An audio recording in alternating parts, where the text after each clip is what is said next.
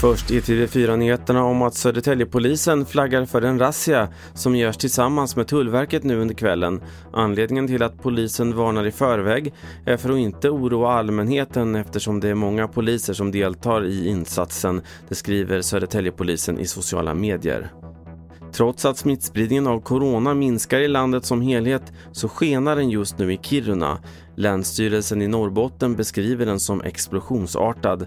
Därför kommer kommunen nu genomföra en rad krisåtgärder, det rapporterar P4 Norrbotten.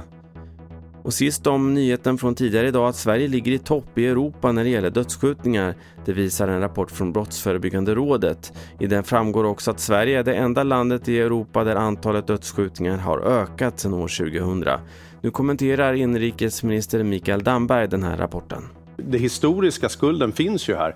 Hur kunde vi låta de här gängen breda ut sig, inte minst i de här utsatta områdena? Eh, där segregationen fick fortsätta och där polisen inte var närvarande, där staten inte var närvarande. Men jag har ett, ans jag har ett ansvar här nu för att vända utvecklingen och jag är helt säker på att de kraftfulla satsningar vi gör kommer att ge effekt. Det var senaste nytt från TV4 Nyheterna. Mitt namn är Carl-Oskar Alsen.